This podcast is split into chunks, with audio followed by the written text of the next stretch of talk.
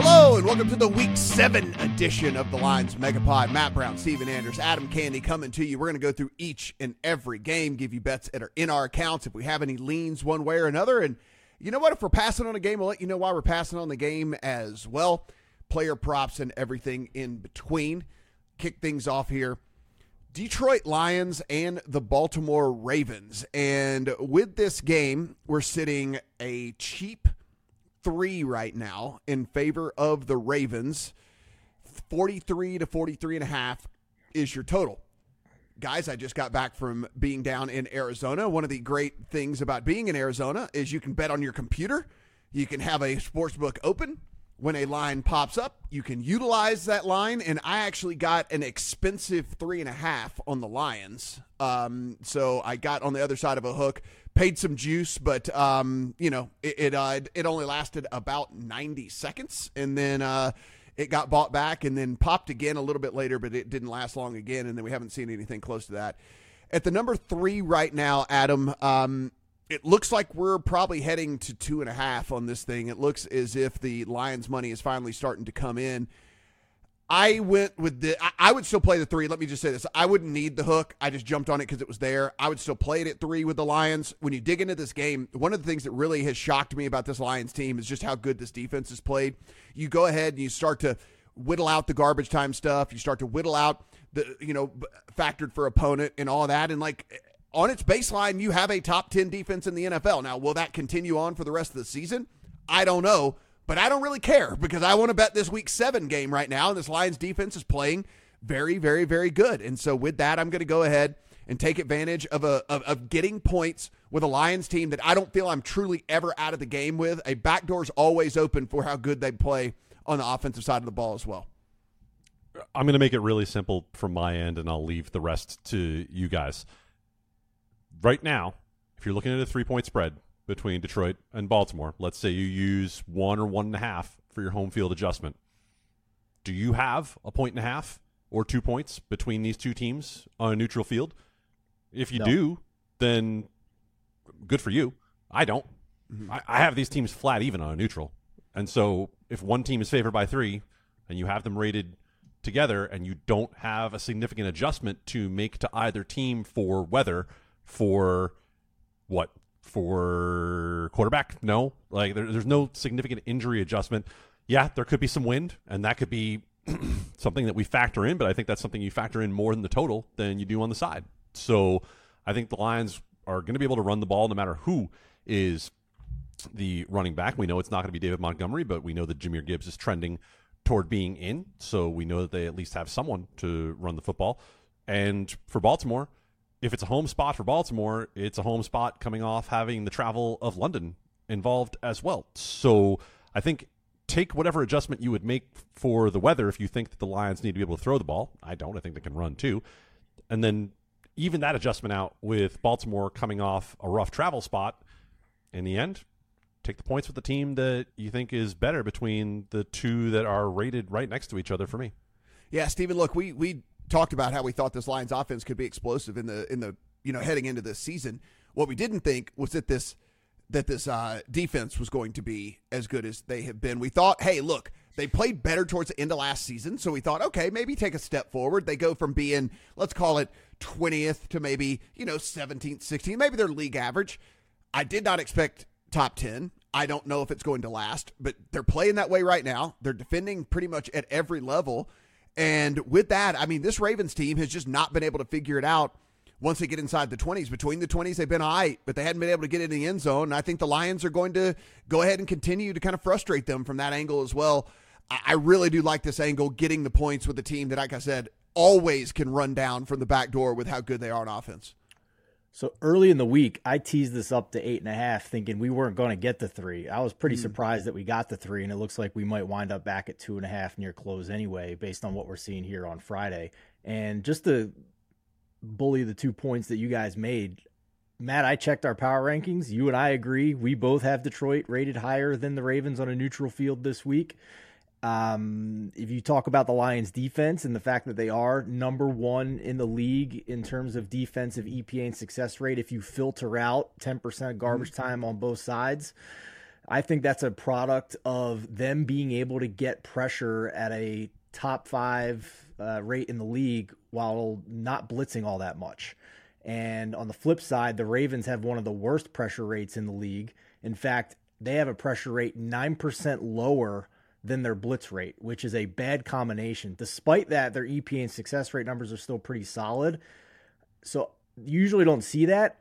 I think that's a direct reflection of the quarterbacks that they faced. And this is the best offense that they will face at this point. So uh, I use the teaser leg, but I also use Detroit in a money line parlay. Every week I just like to throw in like a lunch money lottery ticket money line parlay. And I think the Lions are very live in this game to win. Yeah, I also played them in a non-traditional teaser. I, it, it had already moved to three whenever I played it, and so I wanted to get somebody in there with the with the Seahawks, and so I took the Lions up to nine. So I do also have them in a teaser this week as well. Atlanta Falcons and Tampa Bay Bucks. This is two and a half in favor of the Bucks at home. It is a thirty-seven total. Steven, in prior years, I would blindly tease the Falcons. It would be a game with a thirty-seven total. I would blindly tease them up to eight and a half, and I would just roll with it, hold my nose, move on. I haven't done it yet. I have to get over some of these biases I have against this Falcons offense and against Desmond Ridder because let's be for real, the Bucks, it's been a fine story and certainly Baker Mayfield's been I, but I think it's one of those deals where we almost have an inflated view of what Baker Mayfield has done this season because we just expect him to be garbage. We just have this mindset that Baker Mayfield is garbage. And when he plays like league average or even even close to league average, we're kind of like, "Oh, look how well Baker Mayfield's playing. Isn't that amazing?" You know, um I think I'm probably going to end up having to find a dance partner here with the Falcons. Eight and a half in a game of the 37 total, in which the Bucks offense is just not really all that explosive. Like they can move the ball, but it's not like you know you're super worried about them blowing anybody out or anything. So, uh, tell me why I haven't put it in there, and what do you think about this one? You probably haven't put it in there because Desmond Ridder's the quarterback. Yeah. I mean, we saw last week that it was pretty volatile in the second half, and that can happen any given week. Nevertheless, Falcons still covered a theoretical teaser leg last week. So I do have it in the account. Mm. I paired it up with Buffalo. Um, and I think if Tampa Bay and their offense were to stop being as stubborn as they are running the ball and and doing it very inefficiently. If they were to pass it more, well, I think the Falcons defense matches up pretty good with this passing attack. They are number seven in pass D success rate. They uh, are much better in terms of talent than what we've seen in recent years with the Falcons defense. So I think it's a pretty decent matchup there. And I think just with the way that Arthur Smith, we know, likes to play games slow, methodical, not a very fast pace. I mean, I've given you a little analysis, but to go back to what you initially said, it's a traditional Wong teaser with a total of 37. So pretty high success rate traditionally with that. Yeah, Adam, I mean, you know, I, I kind of did a little bit of teaser research just over the last few weeks. And we, since we've gotten all these ridiculously low totals in these games, like, I should have just been blindly playing. Like, teasers would have been crushing. Like, if you'd just, if you would have just backed off and threw your analysis out the window because we hate a quarterback or this, that, and the other, whatever. Like, if you would have just played all of these 40, 40 and sub 40 totals and just played the teaser leg, you it, it ridiculously was hitting like 80% or something. So we should have been doing that. I don't know if I keep riding it here. What say you? All right. So, not a weather game, right? Mm-hmm. Um, two teams that I think we probably all have rated fairly close to each other. right? I have been the one advocating for plus seven and a half, plus eight and a half Wong teasers all year, and this ain't the spot for me. um, I'm going to pass on this one. Uh, I'm going to pass on the game entirely, but I want to give you some Desmond Ridder stats that should probably make anybody who's thinking about Atlanta want to live bet this game as opposed to betting it pregame. So let's talk a little bit about what has happened with Desmond Ridder depending on what the game plan has looked like. Okay. So for Desmond Ridder this year, in six starts, he has three starts in which the average depth of target is eight yards or less, right? The conservative Desmond Ridder, the Desmond Ridder that Arthur Smith is not asking to do a whole lot. And in those starts, I'm just going to go by big time throws and turnover worthy plays because there's a stat in here that's really going to scare the hell out of you if you're an Atlanta backer. Uh, in the low A dot starts, Desmond Ridder has been respectable. Okay, 3 mm-hmm. big time throws and three turnover worthy plays. Okay, you don't ask a lot, you don't get a lot. That's fine. But whether it's been game state or whether it's been game plan, there have been three games this year, including last week, when Desmond Ridder was asked to do more. And the game that everyone wants to point to about how well he's doing was two weeks ago. It was not one of the high A dot games. In the games in which he has had an average depth of target of nine yards or more. So basically, for everybody saying, you have all these weapons, you have Drake London, you have Kyle Pitts and Bijan Robinson, why aren't you throwing the ball down the field? My friend, here's why you're not throwing the ball down the field. Because in those three starts, Desmond Ridder has 11 turnover worthy plays, and he has two big time throws. If this ends up being a game in which the Atlanta Falcons have to throw the ball, they are not going to be able to chase effectively. And that's what gives me pause about playing teaser here because Tampa didn't look great last week. I'll absolutely give you that. But if you want to go with what Matt talked about and the fact that this Detroit defense has been a lot better than we expected, and the fact that Baker Mayfield has been okay, not great, mm-hmm. but he's been okay by the PFF numbers this year. A total of 37. I could see us getting to what 30 points on a 20 to 10, on a 23 to 13. I, I think it's possible for the Tampa Bay Buccaneers to get there, and we've already seen one of these games this year with Tampa against the Saints, in which they had an injured, struggling Derek Carr and they were able to win that pretty handily. So I'll stay away from it entirely just because those Ridder numbers scare the hell out of me. Washington Commanders and the New York Football Giants. It is going to be Tyrod Taylor under center for the Giants, it seems. I know Daniel Jones listed as officially questionable, but all signs seem to point that he's going to need a week to get it going. They did get back Saquon Barkley last week, and this has now moved either expensive two and a half or a full three on the Washington Commanders, a total another of 37 and a half out there. Adam, we could go right back to the well again. Hey, super low total. Get it up to eight, eight and a half. You know, do we go that route? What do you see here from the Giants? I mean, at this point, I don't know if it really matters who plays quarterback. If it is Daniel Jones, if it is Tyrod Taylor, the offensive line being the kind of the wreck that it is right now, I, I don't know if it really changes my perception of the team all that much. You, I think for at this scenario, we're just kind of like looking and saying, okay, the Giants have played one of the most difficult schedules in all of the NFL to start the season. Washington, on the other hand, has played one of the softest schedules of the entire NFL to start the season. And so these teams are probably about equal. It's just we think maybe a little bit better of the Commanders. Um, so I, I don't know, man. I think that I think it's an interesting teaser leg from the from the Giant side uh, when it's all said and done. But maybe that ends up being the Giants and, and Falcons in my account. But again, not in there yet.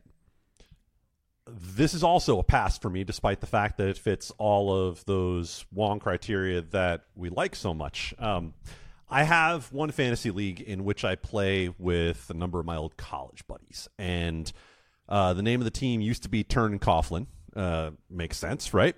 Uh, I named the team this year Day Bowling for Dollars because I really felt like I, I'm I'm in on the big fat man. Like he's he's our guy. He got our team to overperform last year. We, and I mean we, played really well. And I changed the name of the team two weeks ago to I Fear for Daniel Jones' Life because I do fear for Daniel Jones' life. Um, his neck got bent back once again last week. This offensive line is one of the worst you will ever see on any NFL field. And they're going to be down multiple starters again. Andrew Thomas is not going to play. John Michael Schmitz is not going to play. Even Shane Lemieux, who was backing up and was the number two center, is not going to play. So it is going to be not only the worst of the Giants' offensive line, but then some backups to go with them as well. They're making signings off other teams' practice squads to fill it out. I don't know that you can find exactly where the bottom might be for this Giants team on the offensive side of the ball. Do not be fooled by what you saw last week out of the New York Giants. I think that had a lot more to do with the fact that there's some signal in whatever's wrong with Buffalo right now mm-hmm. than it does with how the Giants played overall in that game. So if you go and filter out garbage time, and I do even a little more aggressively than Steven was talking about, 20% to 80%, uh, the Washington offense is actually upper half of the league. And Sam Howell is actually number 12 out of 25 starting quarterbacks. Now, a lot of that EPA is on big plays, right? Yeah. About Sam Howell getting some big gainers. This is a Giants defense that will give up those explosive plays. It's entirely possible. So, hard lean to the two and a half, uh, laying it with Washington if you can get there. Yeah, I actually think if I played this straight up, I have no problem two and a half. I have no problem three. I actually probably have no problem even playing some alts on Washington because it kind of feels like one of those games where it's like if it's going to go Washington's way, like you said, Adam, it's probably because Howell's playing a pretty decent game. The defense, just even though they haven't been great so far this year, is being able to limit a very, very limited offensive line and can't protect whoever in the hell ends up playing quarterback. And you know, is this a 10 point game? I think very easily it's a it could be a 10 point game. So I think if I if I went that direction or end up ultimately going that direction, I might sprinkle in some alts as well because I'm not really f- afraid of it then at that point staying close because the handicap is the offensive line is not going to be able to handle what Washington brings to the table. The the offense has actually been fairly decent whenever you factor out some of the garbage time stuff. So in theory, then at that point, I think we could be getting you know well on the other side of a field goal. Stephen, what do you see here in Washington and the Giants? I have Washington minus two and a half in my mm-hmm. account. I made that bet, and it is because I am a big believer that when you have this many injuries on the offensive line, it just it just catapults your entire offense from being consistent. And I agree with Adam that I thought last week was more about some issues with Buffalo, and, and maybe we'll get to that in a little bit.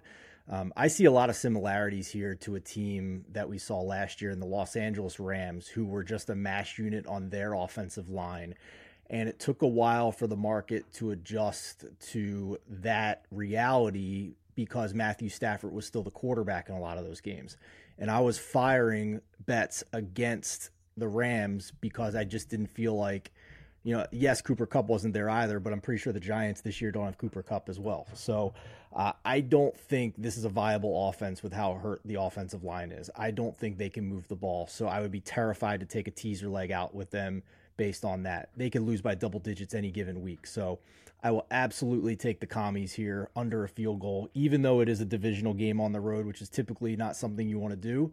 Uh, but yeah, I feel very comfortable with it just because I don't I don't care if it's Daniel Jones or Tyrod Taylor. This is one of the worst offensive lines I've ever seen. Let's move on to a game in which it's, you know, tons of speculation here for us guys. It is the Las Vegas Raiders and the Chicago Bears. This is another two and a half and a 37 and a half total um, in favor of the Raiders on the road over the Bears. We know Justin Fields not going to go. It sounds to me like this is kind of a multi-week injury for him. I'm speculating, but it seems like this is going to be two or three weeks for him. He can't grip the football, so we're going to get Tyler Bagent. And on the Raiders side, we're not going to get Jimmy Garoppolo yet. They have not decided whether it will be Hoyer or Aidan O'Connell. They said they will make that call after practice today. So, um, yeah, I know. We're, so we can't really fully handicap this one. Uh, to to the extent we would like to do with all this, Stephen. I mean, so many unknowns in this so much garbage to try and deal with with all of this. Maybe a lean to the under. I could see this game playing just absolutely terribly and it just being the most ridiculous thing we've ever watched. But uh, these aren't the type of games I like to bet.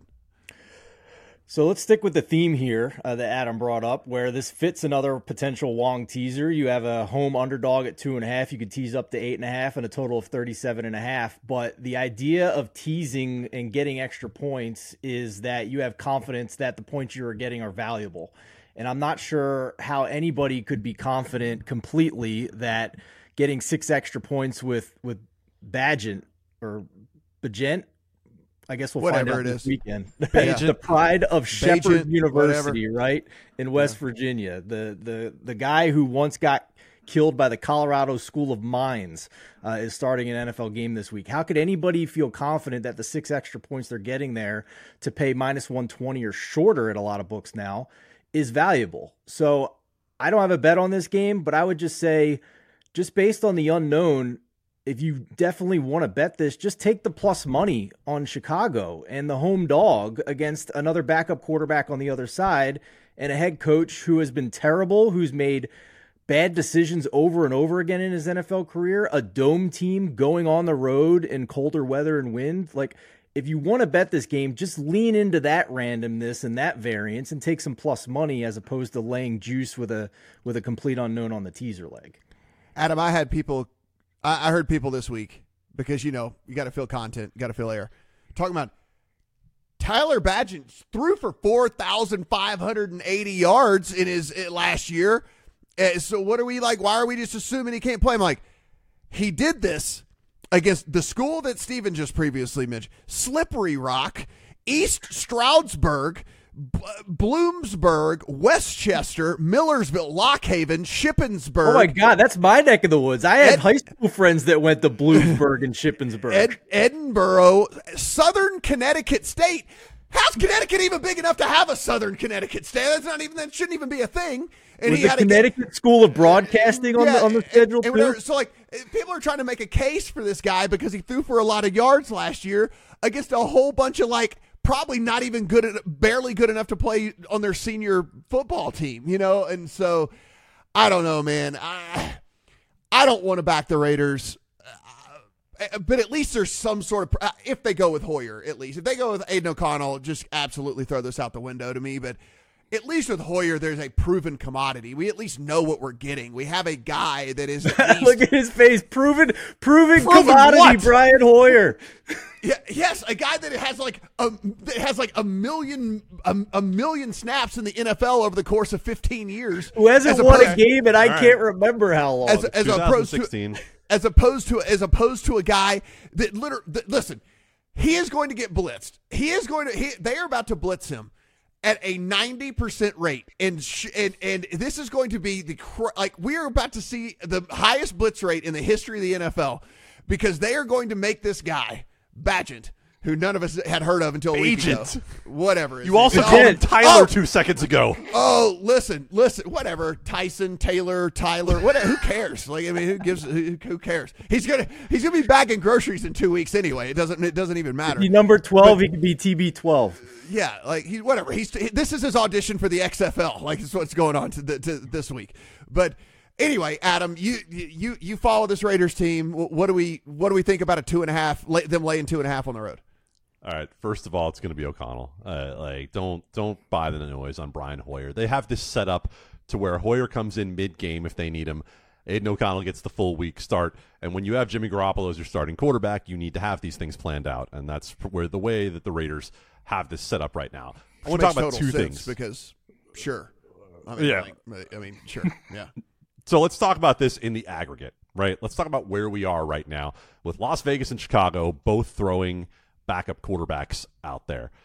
Uh, whether it's a backup or whether it's an injured quarterback, there are 10 teams this week that either are on a backup or are throwing an injured starter out there. And if you want to get involved in trying to handicap injured starters and backups, God bless you because you have a lot more confidence in these situations than I do. Now, I have one fade coming up later with a backup quarterback in which I feel good about. But other than that, in general, what have we gotten this year trying to figure out quarterback injuries? We didn't know Derek Carr's shoulder was going to be busted and come into a game in which we thought Jameis Winston was going to start. We've had no idea what to do with Joe Burrow throughout the entire season. We saw the Jacksonville New Orleans line bounce around all week this week based on Trevor Lawrence isn't yeah. going. Trevor Lawrence is going. Yeah. Trevor Lawrence is hurt, but he's playing. Trevor Lawrence can't run. Oh yeah, Trevor Lawrence led the Jaguars in rushing last yeah, night. If you want to try to figure these things his out, his sprained knee really mattered whenever he ran for like 59 yards. Like I mean, it's insane. It's absolutely insane. So here's the only way I'm going to tell you to potentially get involved in this game. If you pay attention to the Raiders, then you heard Davante Adams this week talking about how he's not getting the football and how yeah okay we just won the last two games but the offense is not working the way it's intended if i'm not getting the football. It's very tempting to just stick the diva wide receiver label on him and i think you would be completely wrong because davante adams is the canary in the coal mine for a raiders offense that still has not scored 20 points through six games this year the only way they got to 21 last week was because Mac Jones safetied them into it yeah. at the I'm end well of the aware. game.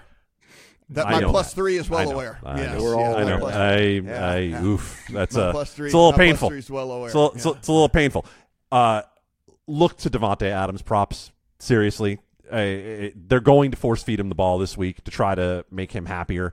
I, I know that's very narratively driven, but there are multiple places you can look that's already happened this year. Happened with AJ Brown and Jalen Hurts.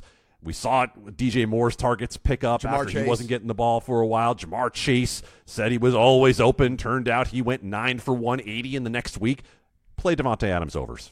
In the other Aidan O'Connell game, Adams had 13 targets, eight for 75. So maybe it, I think receptions is what I'd be most into with the Yeah, back. we've got like I mean, it's a squeaky wheel narrative like for these wide receiver ones actually plays out sometimes because you can force targets to wide receiver ones, and so it's not just it- it's not like a, a completely unknown thing to happen in the in the NFL.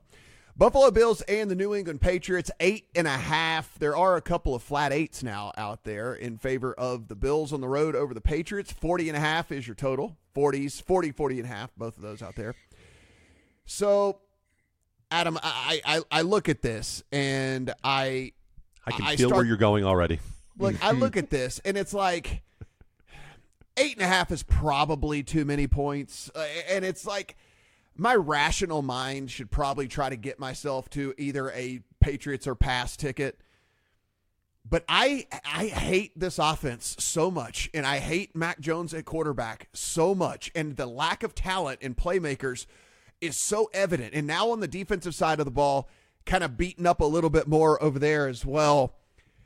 I ended up landing on an under. Now it's the number is is different from when I got. I got it earlier in the week. Eh, I still think it's under or pass for me. If I don't think that the team can score really at all, if I think Buffalo is kind of mildly broken, and by the way, it's starting to come to roost by this this whole me worried about them not having a second target on that team because they do not have a second option. And outside of Stef Diggs, whenever they really need anything done, they can't get anything done. And I think this is a real, real, real concern for this Bills team. And wouldn't they like to be able to call up the Raiders and see if they could acquire Davante Adams? But that's neither here nor there. Um, Adam, 40, 40 and a half, eight and a half, Bills on the road at the Patriots. I everything in me says take the Patriots, and Yeah. I can't get there. Um, and it's the same as what I told you guys last week. I said it here on the podcast last week and said it should be Jets for me, right? Like it absolutely should be Jets. I loved what lo- it looked like in that spot. Would have been right. Didn't have the guts to do it, and I definitely don't have the guts to do it with Mac Jones this week. Um, let me read you a few more stats. Desmond Ridder, I told you, 14 turnover worthy plays total. You know who else has 14 turnover worthy plays? Mac Jones. Uh, they have almost the same amount of interceptions. They have almost the same amount of touchdowns. They have the exact same completion percentage on the year. And so Mac Jones is very, very, very live to throw one pick six, to throw two, to throw three, to throw four, because that's how many pick sixes he's thrown so far this year. He's already thrown four pick sixes. And if you want to go ahead and screw up either an under or taking a lot of points with a bad offense, then that's exactly how you do it. So, how about this, Matt? Why don't we peg this as a live bet game where after a quarter or so, if it really feels like the Buffalo offense is that stuck, if it's that bad, then maybe then I can get to taking the points with New England or taking an under, but I can't do it pregame. Stephen, the the losses I think of uh, of Gonzo and Judon started to kind of show up a little bit. So we look at these advanced stats and we see, hey, this team's really actually pretty good on defense, but we kind of have to take it with a grain of salt because now we're about to see what they're truly made of without two superstars out there. When I say super, listen, like Christian Gonzalez in his short time these out there looking like he was the absolute real deal. We know Judon is one of the very best at, uh, at, at that position in all the NFL. So you look and you see like, well, their rush defense success rate second against. Like that's amazing. Rush defense DVOA is eighth, and like pass defense, they're kind of middle of the pack. It's not that big of a deal. Well, maybe it is a big deal. I agree. And on top of that, they have a quarterback now who's playing worse than Zach Wilson in a lot of ways. If you look at the advanced statistics, uh, most notably completion percentage over expected. So, and when he when he does throw a dime when he needs it most, his receiver drops it last week, one play before that safety. The irony, right? So I I don't I think they have a quarterback worse than Zach Wilson at this point in a lot of ways. And I think they have a defense that's nowhere as good as the Jets. This is a bottom five team in the NFL, the New England mm-hmm. Patriots, and I I want to bet them to cover this spread so badly because I think Josh Allen's hurt. I if you look at his A dot first half versus second half against the Giants, it was like ten versus four and a half, something like that. It was just he was hurt and you couldn't he wasn't throwing deep anymore. Uh, so I don't think he's fully healthy. I think he's gutting it out. I think their defense and their passing defense is still very injured. And that's, you know, you saw Darius Slayton burning them on the outside last week. So I'm looking for spots to fade the Bills as a big favorite, but not with this team. I'm good. So I actually went the other way and took a bit of a risk based on how I feel about this Buffalo team.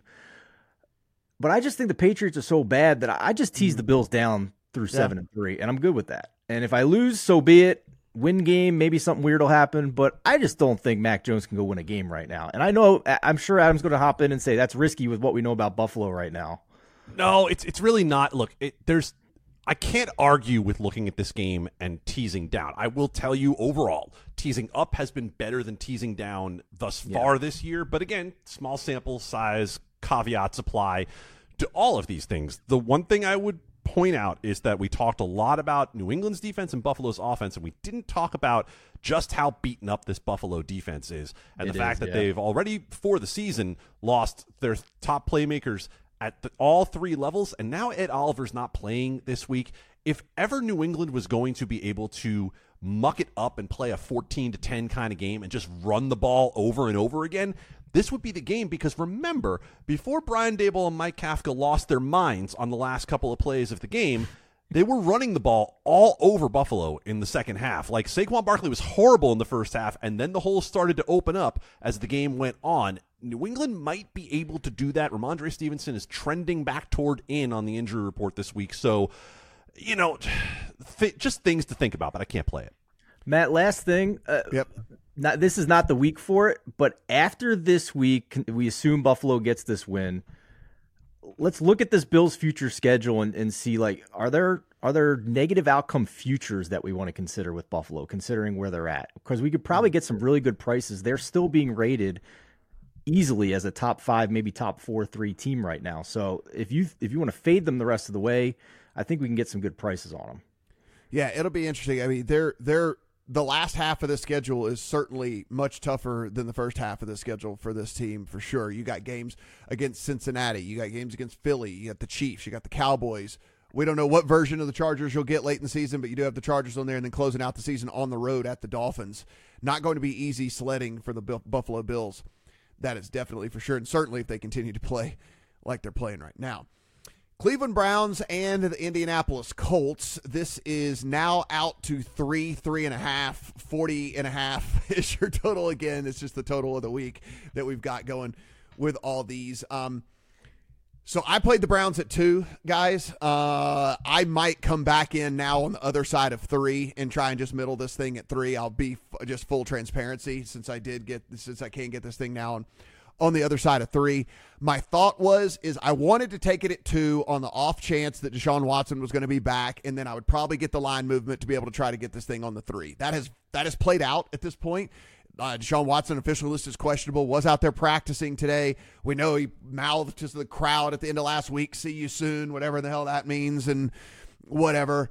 Uh, more than anything, Stephen, this is not a this is not a handicap about who even plays quarterback for the Browns for me.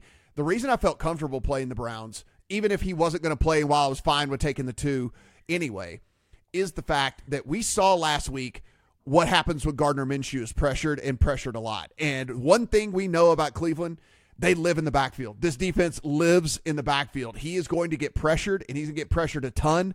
And Gardner Minshew is a lifelong journeyman backup for a reason. And he wets the bed whenever he gets a ton of pressure on him. He's going to throw the ball to the Cleveland Browns a couple of different times in this game and getting it at at, a, at this number, I think is is worth a is worth at least a small look on the Brown side because I don't know how the Colts consistently move the ball up and down the field and score against this Browns defense. I agree with you. This was a midweek play that I shared in the lines.com Discord. Um, free to join, top right hand corner of the homepage. You can find the link to, to go in there. And we bet Cleveland minus two and a half uh, in the middle of the week when we first got the initial optimism that Deshaun Watson might be back this week. Uh, I agree with everything you're saying about Gardner Minshew. Um, I Adam, I want to ask you. I don't. If you have your numbers in front of you, what do you make this spread? Um, and if if you don't have them in front of you, just you know, off, if you No, had I a have it. best guess. Uh, without a without an adjustment for Deshaun Watson, which I have to be honest, for me is probably a point at most. Um, I make it Cleveland two. I would probably be comfortable going to Cleveland three based on Gardner Minshew, but I don't make it beyond that. Yeah, so I'm inter- that, that, that's interesting to me because there is a common data point here. And listen, markets adjust, team ratings change, but for for what it's worth, there's a common data point here with Gardner Minshew playing the Ravens and Deshaun Watson playing the Ravens this year. And if you look at those closing spreads, you get Cleveland minus five or five and a half on a neutral.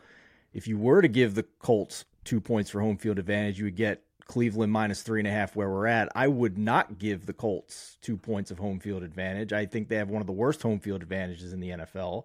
In fact, when I worked for the Colts, their head coach at the time, Chuck Pagano, straight up told me he thought they had one of the worst hmm. home field advantages in the NFL. There's just when you're on the field there, the noise is not all that restrictive to a road team. Um, so that's very different. I was curious because that's very different from what you just said, Adam. And I think that's just because we have a muddled quarterback situation on both sides here. But um, with how good the Cleveland defense is, and I'm not giving them all the credit credit in the world against the 49ers last week when they had a ton of injuries and a big wind game, but I, I think it's fair to say now that this is one of the elite defenses in the NFL. I'm just not sure they're the best, but against this matchup against Gardner Minshew, I'm perfectly happy laying under a field goal here with with Cleveland.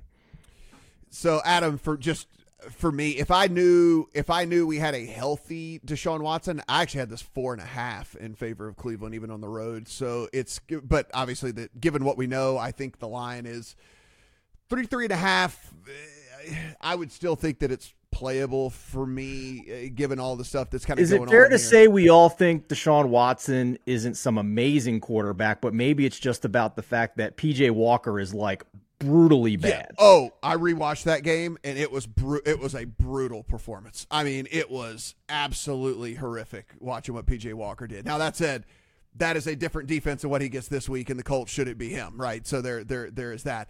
Adam, what do you see here in Browns and Colts?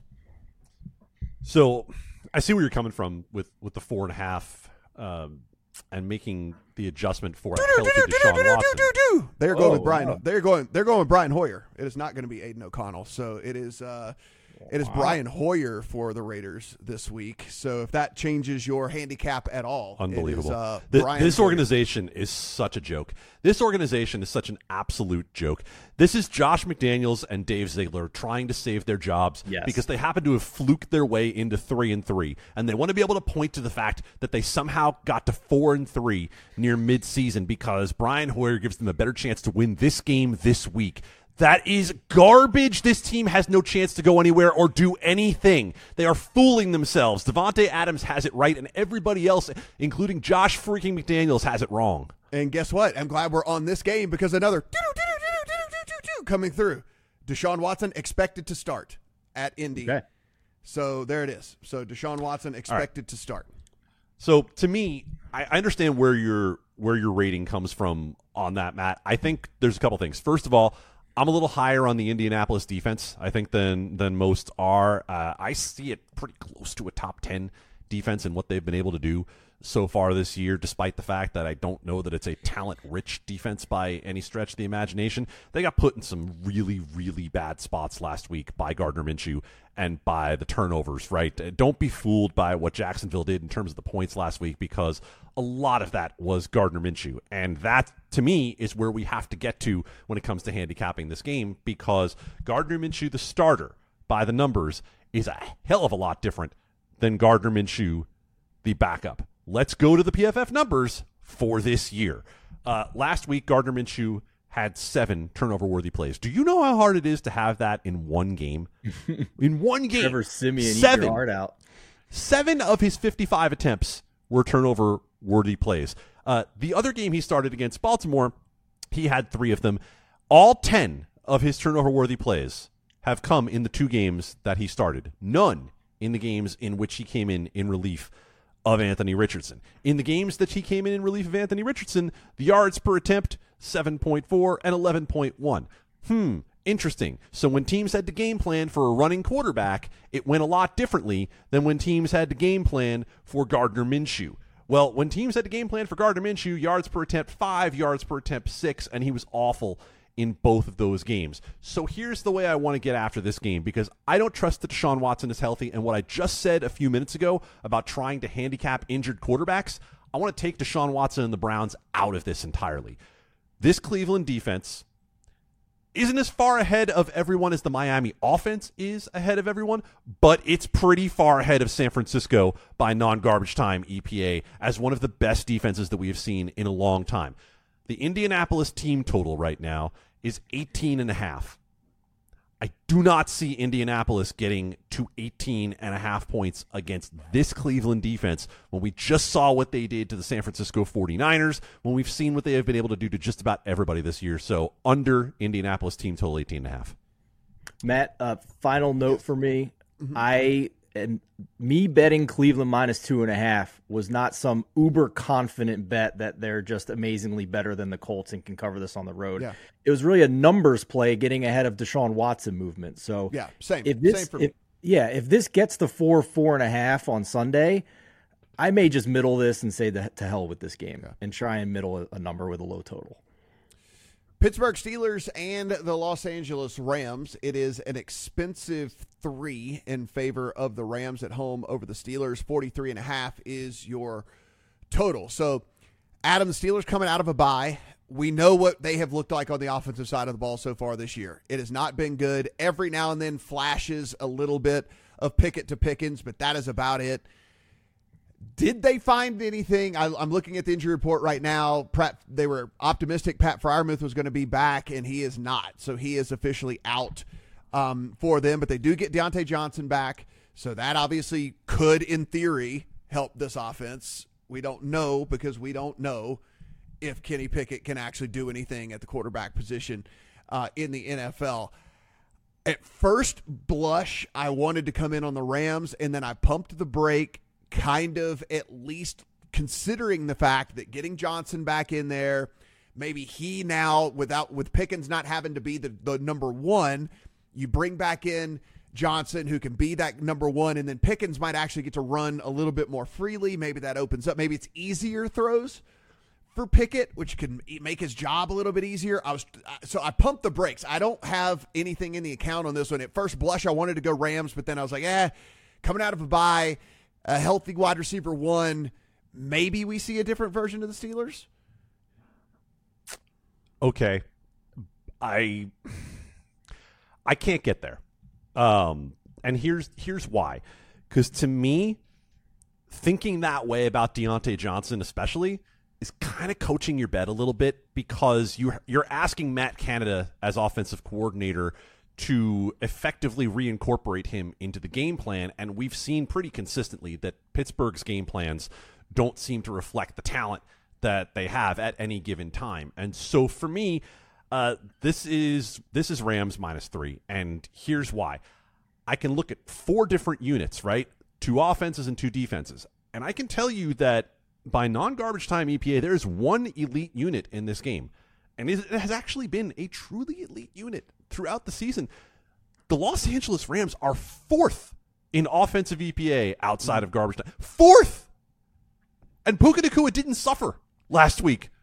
He did not suffer at all with Cooper Kupp coming back into the lineup.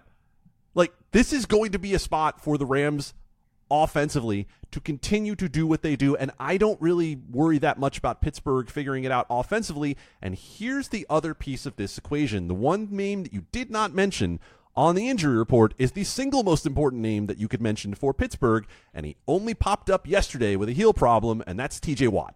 Uh, TJ Watt was not on the injury report on Wednesday, and that heel problem was something that he injured in practice on Thursday. And so the Pittsburgh defense without TJ Watt is a okay. T- all right. TJ Watt has been removed from the injury report. Okay. Well, it was bad enough to be a DNP on Thursday. So it's at least something to give me pause about what the health is of TJ Watt. And we know that's how the Steelers have been winning games is by causing havoc with their defense. So anyway, the, the long and short of it is the handicap comes down to I want to be betting on an elite offense, and the Rams have been that thus far in terms of their production in the passing game.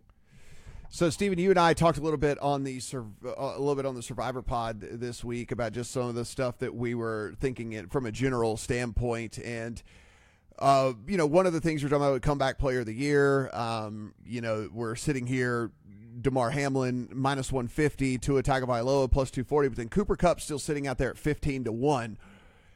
If this Rams offense continues to hum, if Damar Hamlin continues to be inactive on NFL game day Sundays and Tua it wins the MVP, like they're not going to give him comeback player of the year and MVP, then the next guy on the list is Cooper Kupp, right? I mean, and like if if if the Rams continue to kind of play the way that they're playing, it, it's at least an interesting bet to put in your account anyway. I wanted to at least tangentially mention that because that was something we had talked about in case people don't follow that side of everything.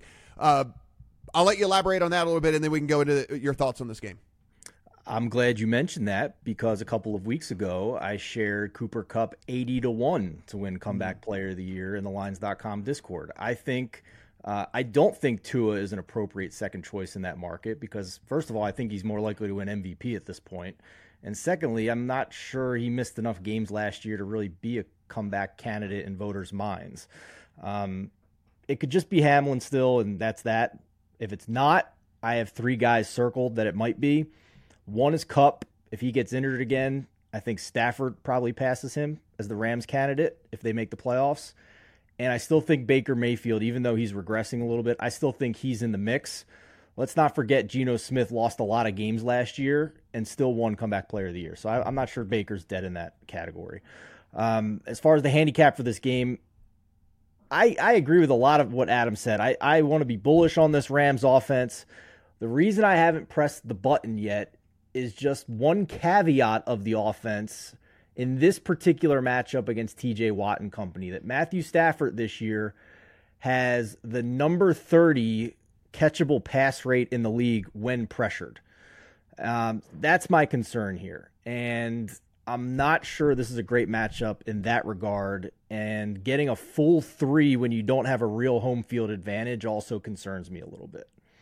I would want to know, by the way, if I were if I were going to base my handicap on that stat, I would want to know how it adjusted last week with Cooper Kupp back. It's very fair lineup very versus the first four weeks. I um, uh, the other thing about this, just in just to play devil's advocate here, to play to, on the Steelers side of things, um, I wonder just because the only dude, and when I, you know, we always talk about dudes here on the podcast, the only dude on the Rams defense, which don't get me, they are playing spectacularly well considering the talent level that they have on that defense. But the only dude they have is Aaron Donald. Could that actually scare Matt Canada into calling more efficient plays? Yeah, like like yeah. like could, could it could it like could he be sitting there going, you know what? I could run Najee Harris into the line for a yard and a half, or I could just avoid Aaron Donald and throw the ball more. Don't assume I've, Matt Canada is going to. I've heard that suggested. Yeah, right. I mean, I, I have actually heard that suggested in smart places this week. But again, I can't coach Matt Canada, and if I could, I'd have won a lot of money by now. Yeah, this is this is this is all true. Just something, uh, you know, devil's advocating here on all of this.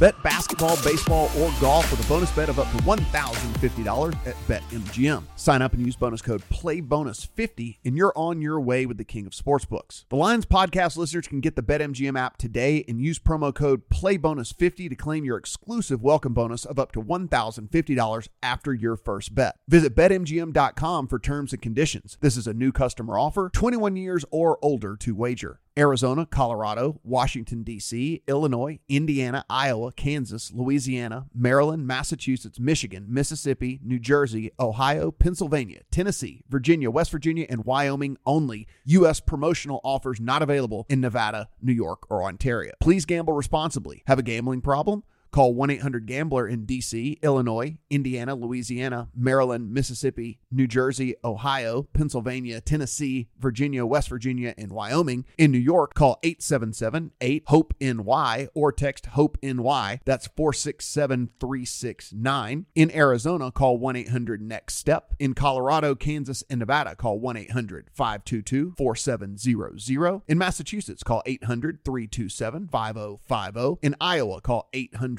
bets off and call 1 800 270 7117 for confidential help in Michigan.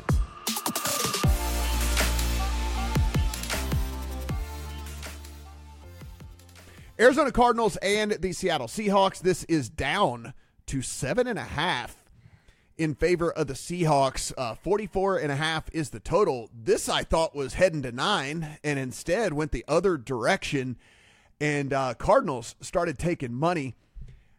I, I Stephen, look, I think this is like one of the better teaser legs of the of the season so far with Seattle. Um, I look and I know that the injury report was a little concerning for them coming out of uh, of Thursday. There were a couple of different guys: Zach Charbonnet, DNP, Evan Brown was a DNP, DK Metcalf was a DNP. So you don't want to see that, but uh, DK Metcalf's already said he's going to play, so we'll you know we'll we'll take it for that. They've got a ton of running backs, so whether Zach Charbonnet plays or not, it doesn't really matter. So. Uh, I, I don't know. Maybe it was the injury report. Maybe it's just people thought that eight and a half was, was too much for this Seattle team.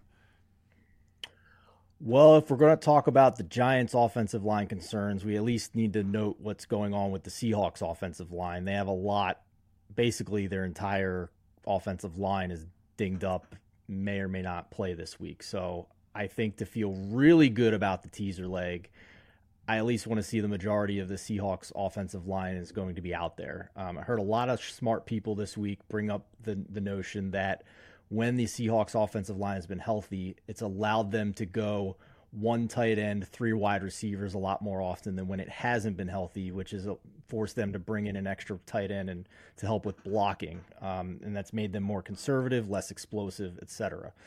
So that makes sense to me. Certainly makes sense. Um, so I do have the teaser leg. I'd feel a heck of a lot better about it if I knew what the status was of this offensive yeah. line.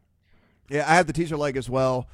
If if I get proven wrong, I get proven wrong. I look at it this way: even with a banged up offensive line, it seems to me like the Seahawks should be able to find a way to win this thing by two points. It's this this Cardinal squad. It was like a feel good story there, Adam. They were like, yeah, they were plucky at the beginning of halves and things and whatever, but it's still equaled a bunch of losses. Yeah, I mean the one no show by the Cowboys, but outside of that, I mean all this stuff's like, oh man, they're in the game, they're in the game. They still end up losing the games, right? I mean they still lost, and even if we're, it looks like we're probably only going to be down one of these offensive linemen if if if what we see kind of like rings true here. So if that's the case, not worst, not the worst thing in the world for for Seattle. And I don't know, I just can't downgrade them to a point where I can't see them covering a teaser. Like I don't want to lay the seven and a half. I don't think with given all that, but like I, I can't downgrade him enough to where I wouldn't say, no, man, point and a half on a teaser leg. I feel pretty good about that against this Cardinals team that pretty much has now regressed to where we thought they were going to be at the beginning of the season, which is, hey, they're probably going to be one of the worst teams in the NFL. And I think that they are. I don't know that they have regressed to the point that we thought they were going to be preseason, which was, oh my God, this team is tanking. They're going to be 0 and 17, right? I, I do think that they have settled back into a spot where if you're going to play them, you're probably going to play them first half before things start to wear down on them, right? They, they seem to be a team that that comes out pretty hot. Like Drew Petzing seems to have them moving early in the game. It's just that they don't really sustain it throughout. Uh, I can't argue with you on the teaser leg. There are a lot of injury. I mean, Tyler Lockett's limited. DK Metcalf's a DNP. Like, there's there's enough here that I, I don't really want to be part of this game. So I, I I'm going to pass. It seems also at first blush to me that this could be an over situation, but that would the injury report I think would need to go the right way for me to come in on that side. Like I think Seattle can easily go for high 20s, low 30s in this against the Cardinals defense, which is absolutely putrid in every level and every single thing that they do, but I'm going to have to wait on an injury report for me to feel a little bit more comfortable in that. So uh, we'll see what we'll see what happens on Sunday mornings and follow me on the Twitter machine. I, I put out any last minute stuff on there um, yeah. as well. Keep by the way, keep an eye out um, starting next week for Kyler Murray. right? Mm-hmm. Now that he's back to practicing, like if you're going to look ahead at all at Arizona, realize that you're going to get at least a functional quarterback because uh, Kyler Murray could come back as soon as next week. Glad you brought that up because I did bet Cardinals plus seven and a half hosting the Ravens next week because I'm already fading the Ravens overall. I think they might lose this week, and if it's Kyler, it's not seven and a half, right? So I'm I'm just playing a number there, and we'll see. Los Angeles Chargers and the Kansas City Chiefs. Hey, finally a good game, guys. So finally a good game, or is it? Uh, five and a half in favor of the Chiefs at home. Forty-eight is your total. Boys, this is in my account. I have this. I have this Chiefs by a full touchdown. Um, I actually can get to Chiefs on the other side of seven if I really kind of start to adjust a little bit more. Uh, the play calling for the Chargers is atrocious. Staley can't get the defense to play. Uh, there, what can we say about? There's not. There's no more. There's nothing more we can say about this team, Stephen. Like there's nothing more we can say. They're the most underperforming team of the last three seasons in the NFL, hands down. I don't want to hear about the injuries. I don't want to hear about whatever. A lot teams deal. Every team deals with injuries, and yet somehow the Chargers are the only one that can never figure out how to overcome them and actually do anything with all the rest of the talent that they have. Uh, I think this number is too short. I think the Chiefs could end up making this thing pretty pretty gross on the Chargers. So uh, this one in the account for the Chiefs. How do you really feel?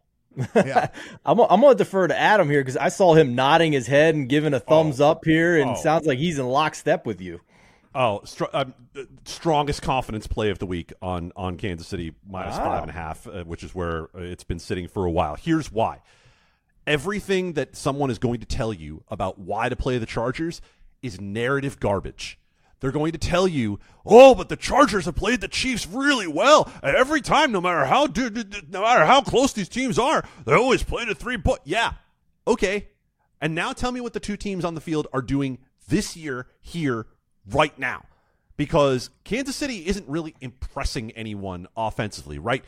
Okay, big surprise. The only game they haven't won is the game they played against the Detroit team that all of us think is at the minimum a top eight team in the league without Travis Kelce and because of a fluky bounce on a throw to Kadarius Toney, or else they win that game too. I texted Matt during the Monday Night Football game when I was trying to suffer through watching Mike McCarthy and Brandon Staley outderp each other down the field, and I said, "JFC, fire them both." I can't stand watching either of these teams. It's absolutely painful watching the Chargers find different ways to screw up every game. And so I haven't even gotten to talking about the Chiefs defense.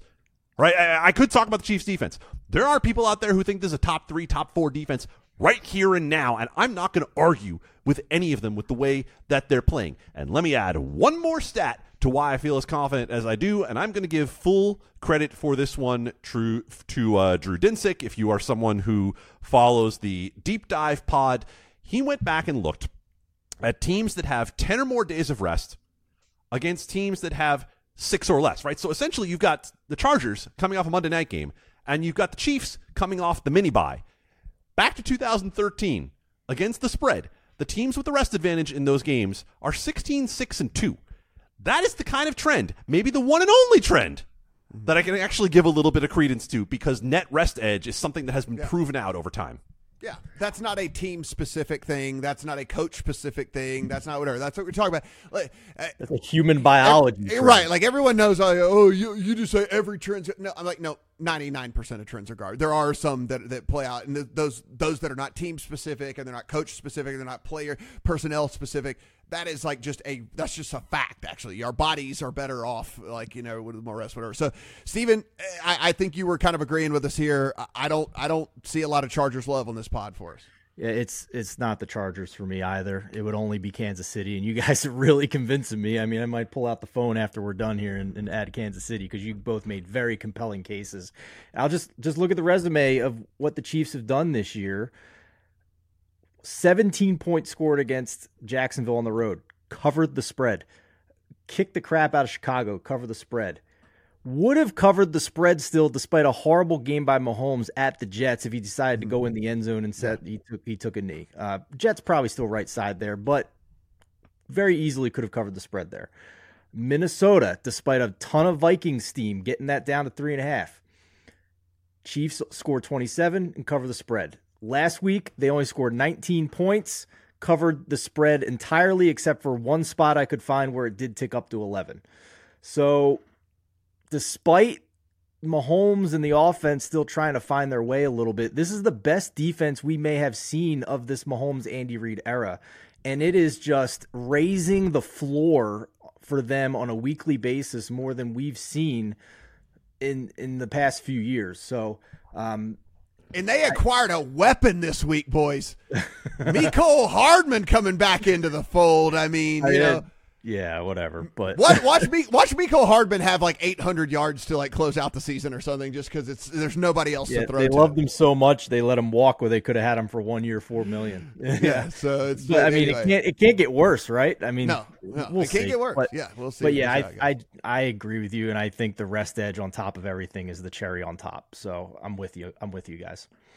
Green Bay Packers and the Denver Broncos. This is one, one and a half in favor of the Packers on the road at the Broncos. 45 is your total. Adam, it's it's a Yep. game that's going to happen. Uh, you know, it's like I got to admit, man, I maybe I'm just more bummed than anything else just about this game because like I kind of wanted the Broncos to be a little better because I wanted that division to be a little more interesting. I kind of wanted Jordan Love to be okay to make that division a little more interesting. Like I, I, I think it's more. I'm just. I have no allegiance to the Broncos. I have no allegiance to the Packers. I'm not a fan of, of Russell Wilson or of Jordan Love or any of these guys. It's just kind of like to make the league better as a whole. I kind of wanted the Broncos to be a game on the schedule to where we could say like, ah, but the Bronco, whatever, and then the Packers be like, ah, Jordan Love, he sat, but look, he learned, and this is what happens. Not the case. So here we now we have the Packers as a favored team on the road against the Broncos. And I look at this and I just laugh because I'm like, I could make a case why I should back the Packers here. I could make a case why I should back the Broncos here. And every time I do that, I just go, I'm going to scratch the damn game off then. Like, I'm not going to play it. Uh, what, let's. Uh, I, I, let me let me get your opinion first on this, and then we can circle back around and try to at least talk some sense to, into this thing. I have a friend who is I'm not going to say new to betting. He's not new to betting by any stretch of the imagination, but he's just kind of getting back into it after having been away from looking at the NFL for a number of years. And he came to me and he asked me what I thought about the Packers against the Raiders in that Monday night game as a teaser leg. Mm-hmm. And I said, "Yeah, I can I can get there as a teaser leg." I said, and I know this is going to sound like I'm making this up coming from the past, but he's got the text. I can prove it. I said, "There is a three interception game hiding in there somewhere." Yeah. For Jordan Love, I don't think the Raiders are the team to bring it out. Turns out the Raiders were the team to bring it out. Jordan Love was horrible in that game. That game was right there for the Packers to win. And Jordan Love made so many unforced errors that I can't get there in backing Green Bay in this game, despite the fact that Denver's defense is every bit as bad as we have seen for the first few weeks. I don't think that's any mirage at all that Denver's defense really is this bad. And for as much as we've talked about, oh, the offense is plucky, non garbage time EPA on offense, they're 24th. I mean, There's, there's nothing to write home about here. There's nothing to feel good about on the Broncos side, and there's really not a lot to feel good about on the Packers side either. And I have the feeling that this is one of those games where if you go looking for an edge in this game, you're trying to talk yourself into that edge. It's not something that pops off the page at you. I don't even think there's a prop play that comes right off the page at you in, in this game. And so it's already a short week. We have games that we like a little bit better. This is one that I think you just exercise a little bit of discipline and say, you know what? I could, but I don't have to. Yeah, it's. I mean, if I'd probably give a slight edge as bad, even as bad as he's playing, I'd probably give a slight edge to Russell Wilson over Jordan Love. Like at least Russ is they've they've moved the ball at times between the twenties. They are one of these other teams that have just struggled mightily in the red zone and cannot punch it in the end zone whenever they get down there. But I.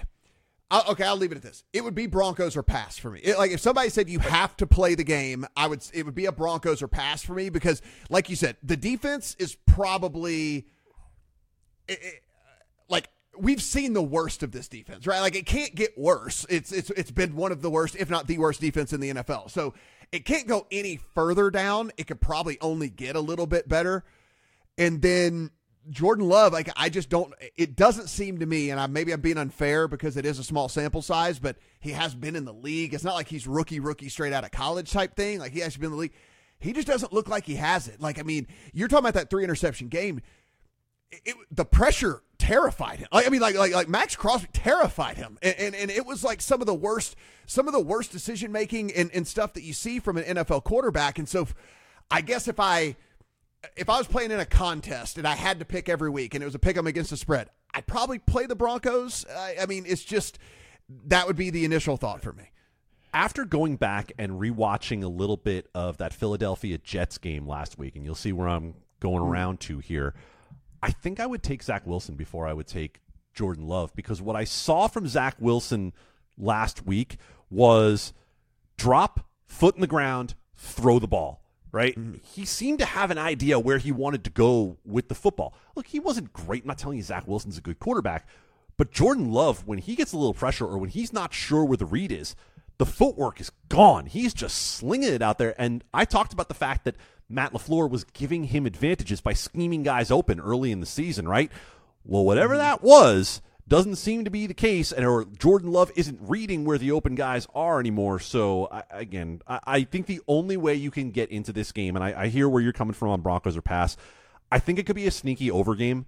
Um, I think if you think it's a lot of turnovers, you're talking about a lot of short fields. If you think you're talking about two bad defenses, and you are, because Green Bay is 23rd by non garbage time EPA on defense, then you're looking at some ability to push the ball down the field here. I think you could get into one of those games where it's a late chase game and you, you end up at something like 24 23, 27 mm. 23, and you get Yeah. over. Yeah, it is. I, one of the bonuses about us waiting a little bit later is we get these afternoon injury reports. And so Green Bay, it just came through. 10 people listed on their injury, their final injury report here. De'Vondre Campbell, the only one listed as doubtful, but nine other listed as questionable, including Elgton Jenkins, Aaron Jones, Darnell Savage, Eric Stokes, Quay Walker, Jaire Alexander. Like all Oh, of these God, guys just- listed as questionable. Jenkins, Jones, Alexander are the three players that would make the biggest difference to this handicap for Green Bay. Yeah, so it's it's an injury report game, unfortunately, fellas. And uh, if you think it breaks poorly for the Packers, then you probably want to get in on you probably want to get in on Denver because if this injury report goes south come 90 minutes before game time, it, this line is going to uh, go the other way for sure. There's no doubt about that. All right, Adam, this is one we've been waiting to, to talk about all all podcast long. Bunch of stinkers this week, but boy, Dolphins and Eagles, not one of them. Sunday night football as well. We get it as a standalone two and a half in favor of the Eagles right now at home. It is becoming an expensive two and a half at a couple of the books out there. Could be headed to three. 51 and a half is the total. Boy, what an interesting handicap. What an interesting breakdown. You have strength on strength. You have you have MVP, you know, candidates all over the place. Offensive player of the year candidates all over the place. Uh, really kind of an interesting what is McDaniel going to do to combat what the Eagles defense does well, et cetera, et cetera. It- It's just really truly just a fascinating game of two teams that are great, but great at different things, which makes the the, the chess match even more cool.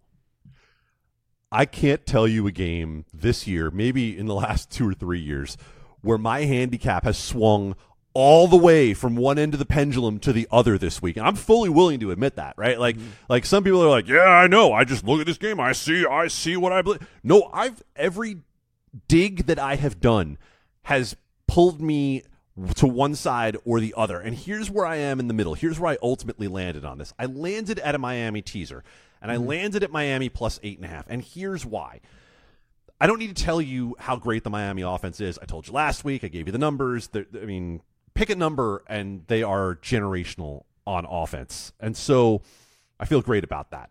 Um, Philadelphia hasn't looked right right? Like we, we know that Philadelphia has not looked right, but to sell on Philadelphia right now, you would be selling at the absolute bottom of the market after that loss last week. Jalen Hurts didn't look good against pressure.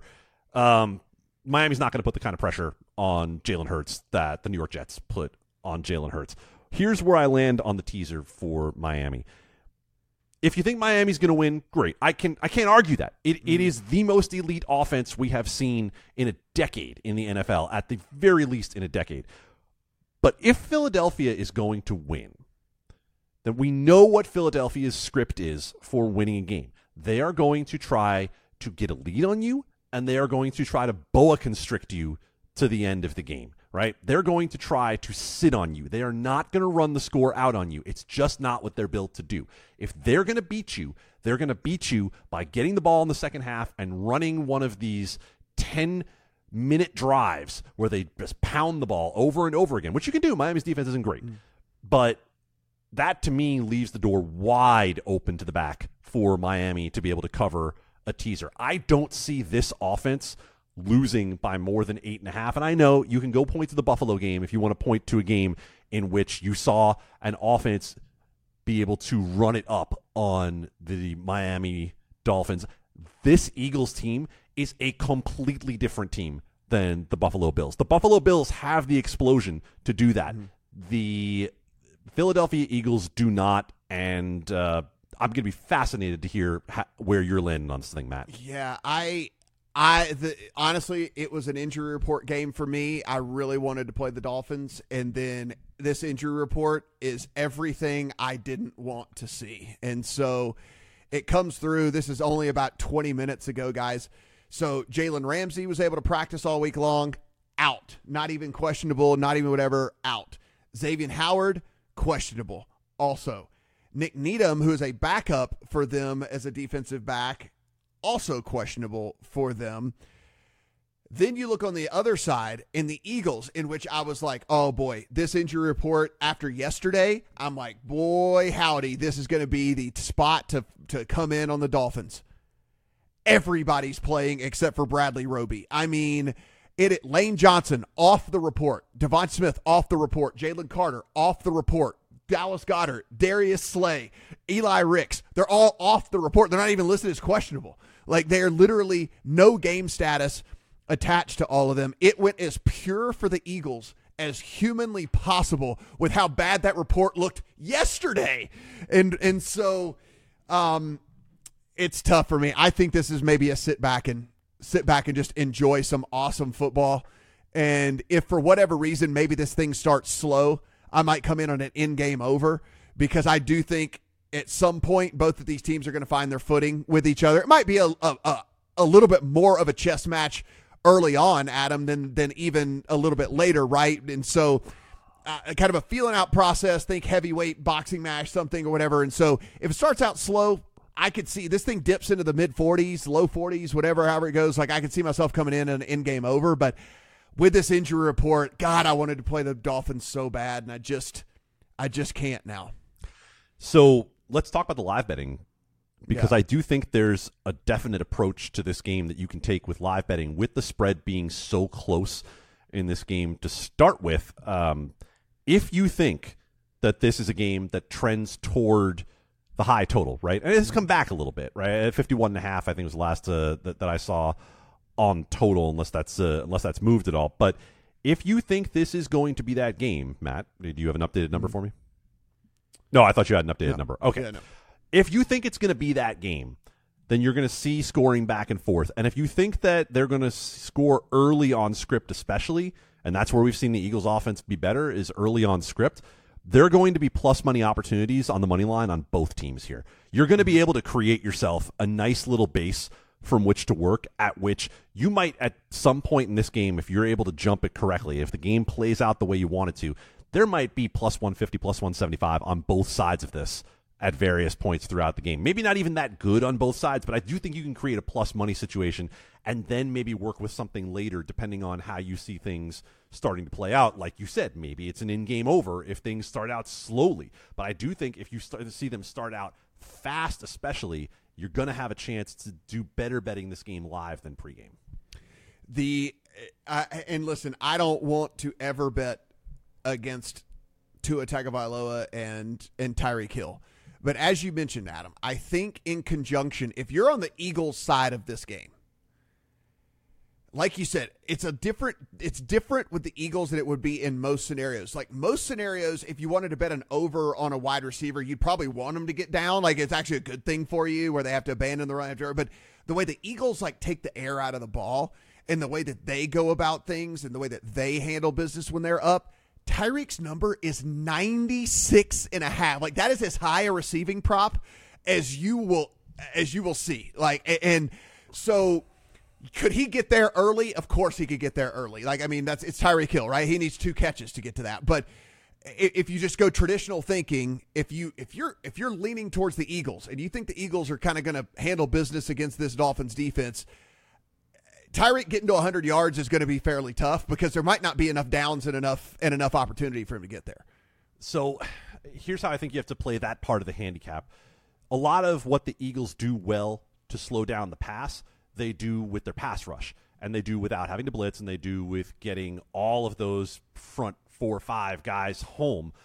That's hard to do against Tua Tagovailoa and how quickly Mike McDaniel gets the ball out of his hands. So it's this strange kind of handicap, and we don't have a lot of these, but it's Eagles under, right? Like it's favorite mm. under in this game. You cannot think that the Eagles are going to score with Miami and win. It's it, no way, no how, no chance is that going to happen if you think that this is an over, you probably think that it's Miami because I can't see the mm-hmm. Eagles winning a 30 to 27 kind of game. That to me feels way more like a Miami script. Jalen Hurts, and I, will I'll let it, I'll let everybody out of here on this, but Jalen Hurts passing prop is 255 and a half yards, and I'm going to go with this again. But it's the Miami defense. If if if the Eagles try to do the whole path of least resistance thing, the Miami defense, specifically on the run the run defense, has been pretty poor so far this year. Like the there are teams that have been able to run the ball run the ball pretty effectively against them, and so you look at that and like there I don't know if there's a world that exists in which the Eagles have control of this game and they have control of the line of scrimmage and also Jalen Hurts throws for 256 yards in the game. So I don't know if there is a path to that either. So something to kind of keep in play. That that plays more of a you know, right at 200 type passing yardage game where they're running for another 140 between him and Swift and whoever else they decide to get some carries in this game. And so just trying to trying to kind of do the whole game script, play it out through bets thing. Well, play uh, play that out, and all you have to do to play it out is look at last week. Last week they had to put the ball in Jalen Hurts' hands in order to try to win that game, and Jalen Hurts broke down. Right, mm-hmm. that you can't say that the Jets caused all of that. Jalen Hurts had some bad passes in that game last week. And if we get Miami into a game state where you can go ears pinned back mm-hmm. and go after Jalen Hurts, can Jalen Hurts beat you with his arm in that game? That's something we haven't seen out of Miami. Mm-hmm. Yeah, out of the th- Philadelphia Eagles. Yep, yep. I think so. I think uh, you know maybe even two paths to uh, to victory there for that one on the under 255 and a half for for Jalen Hurts. But a fascinating game nonetheless. Cannot wait to see this one, guys. Of course, everything we do at the Lines absolutely free, so do appreciate the support. If you want to go ahead and hit that subscribe button, we're getting all kinds of stuff up here on the YouTube channel, so be sure and take advantage of all of that. Give us a thumbs up. Let us know in the comment section. I mean, what do you think of this game? I mean, the Dolphins, Eagles, one of the both teams we think that are going to be there at the end without catastrophic injuries, and so getting it this early in the season is going to be a, a real treat for all of us here. So Upper right hand corner, lines.com. That's the Discord. You can go in there. You can chat this thing all the way up to kickoff for Adam. I am Matt. Good luck on all your week seven bets.